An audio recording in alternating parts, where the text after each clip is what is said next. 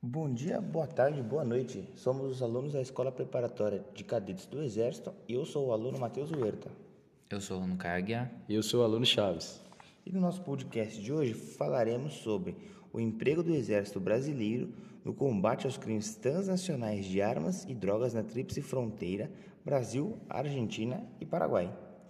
As regiões de fronteira do Brasil, historicamente ambientes longe dos centros de tomada de decisões e por isso relegadas a um segundo plano de prioridade, tornando-se áreas de vácuo de poder estatal. Essa realidade encontra-se muito presente no estado do Paraná, onde, devido à sua distância da capital federal e proximidade com grandes centros urbanos e dos mercados fornecedores e consumidores, estabeleceu-se um crime organizado muito sólido.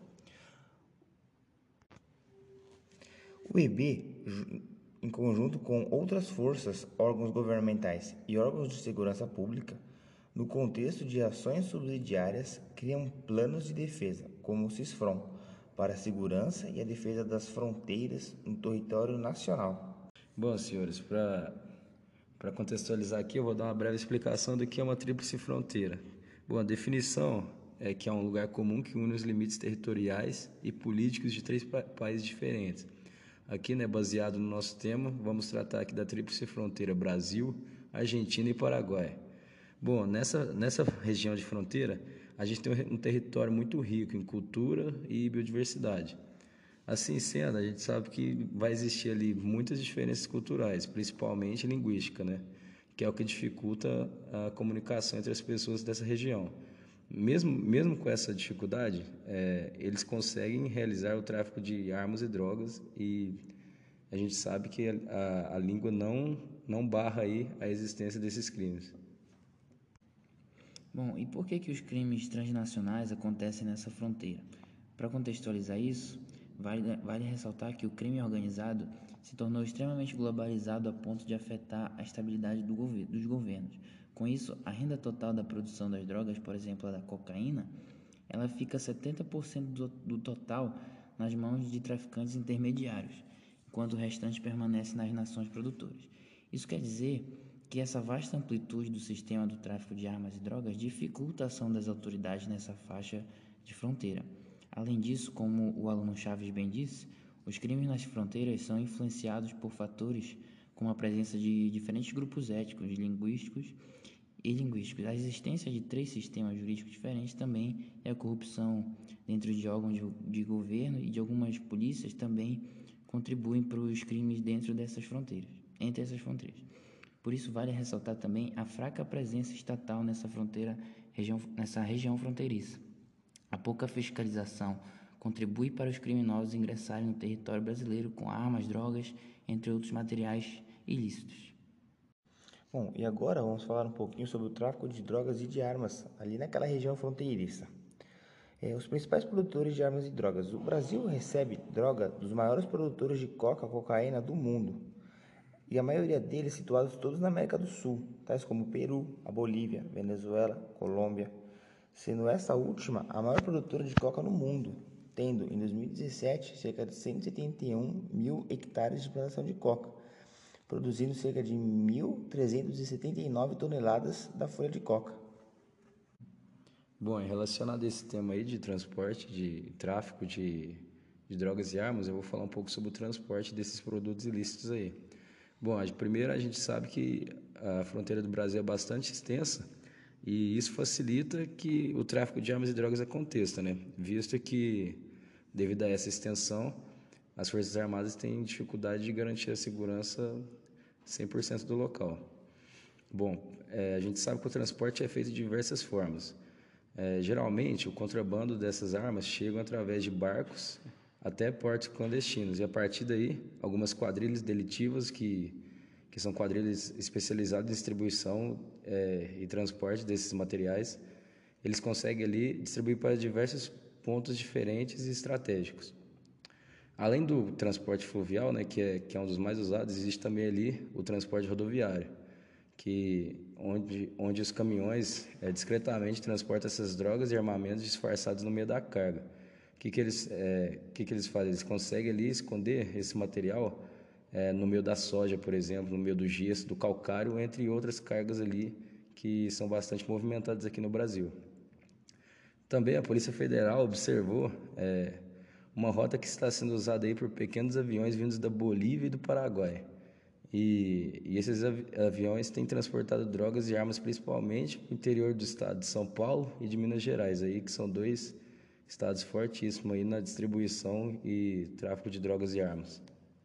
Exemplificando um dos modos que a União usa para monitorar essa fronteira, a gente, a gente vai falar um pouquinho sobre o CISFRON. O CISFRON é um sistema configurado com base numa rede de sensores instalados sobre a faixa de fronteira interligada a sistemas de comando e controle e compreende interfaces apropriadas com o sistema congêneres nas outras forças militares e demais órgãos governamentais. O projeto estabelece a forma de promover a vigilância e os equipamentos que serão utilizados, e com isso será possível o pronto acionamento de atuadores para realizar ações de defesa ou contra delitos transfronteiriços e ambientais. Bom, senhores, então, como o Matheus Huerta disse, o CISFRON foi uma iniciativa do Exército Brasileiro para que pudesse aprimorar sua proteção de fronteira terrestre. Eu vou falar agora um pouco sobre o amparo legal para o emprego do EB na faixa de fronteira. Bom, é, primeiro, a gente tem que deixar claro que, que existem leis né, que estão aí amparando a atuação das Forças Armadas na faixa de fronteira. Temos a lei número 6.634, de 2 de maio de 79. É, e, nessa, e nessa lei é estabelecida o tamanho da faixa de fronteira, que é 150 km de largura.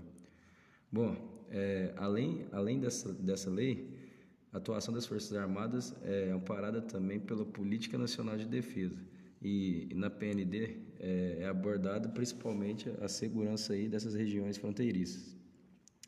Além, além dessa lei e do PND, temos também ali a Constituição Federal, que, que ampara também a, a atuação do Exército Brasileiro, principalmente nas regiões de fronteira. Também temos aí a Lei Complementar número 97 do ano de 1999 e a Lei Complementar 117 de, 2000, de 2004. Ambas falam de, é, é, de caráter subsidiário o, o emprego do, do Exército Brasileiro e preserva a segurança pública e ampara a atuação na faixa de fronteira de, de modo geral. Desse modo, é, a gente pode verificar que no texto que a Constituição Federal, que ampara o ordenamento jurídico de nosso país, que as missões constitucionais das Forças Armadas sempre foram e são a defesa da pátria, garantia dos poderes constitucionais e da garantia da lei e da ordem. E exemplificando um pouco sobre a presença do Exército na fronteira, Vamos falar um pouco agora sobre Foz do Iguaçu, que é a cidade brasileira que faz fronteira com o Paraguai e com a Argentina. Ali, ali em Foz do Iguaçu há uma presença muito forte do Exército, onde ele foi condicionado à formação de um pensamento estratégico no sentido de combater as possíveis problemáticas intrínsecas de uma região fronteiriça, como o livre comércio, que aumenta o tráfico de produtos ilícitos, drogas e armas. Como dito pelo aluno Chaves, é nesses meios que os traficantes usam para esconder as suas mercadorias ilícitas dentro da mercadoria teoricamente lícita. As estratégias de proteção do território fronteiriço são emanadas do potencial nacional, que é a integração de fatores necessários para a geração de segurança do país em sua amplitude.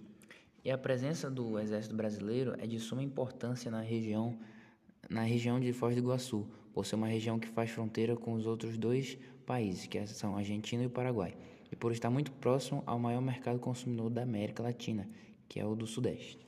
Bom, aí, é, levando em consideração o emprego do EB na faixa de fronteira mais uma vez, podemos citar a Operação Ágata, é, na onde as Forças Armadas foram inseridas no enfrentamento de problemas com drogas e armas.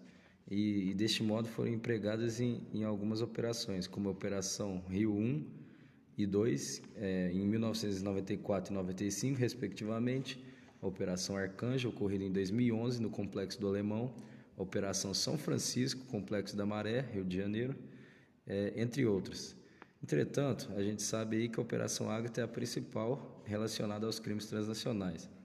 É, ela foi criada aí para prevenir e reprimir a ação de criminosos na divisa do Brasil, na tríplice fronteira, né, no caso, e os países sul-americanos.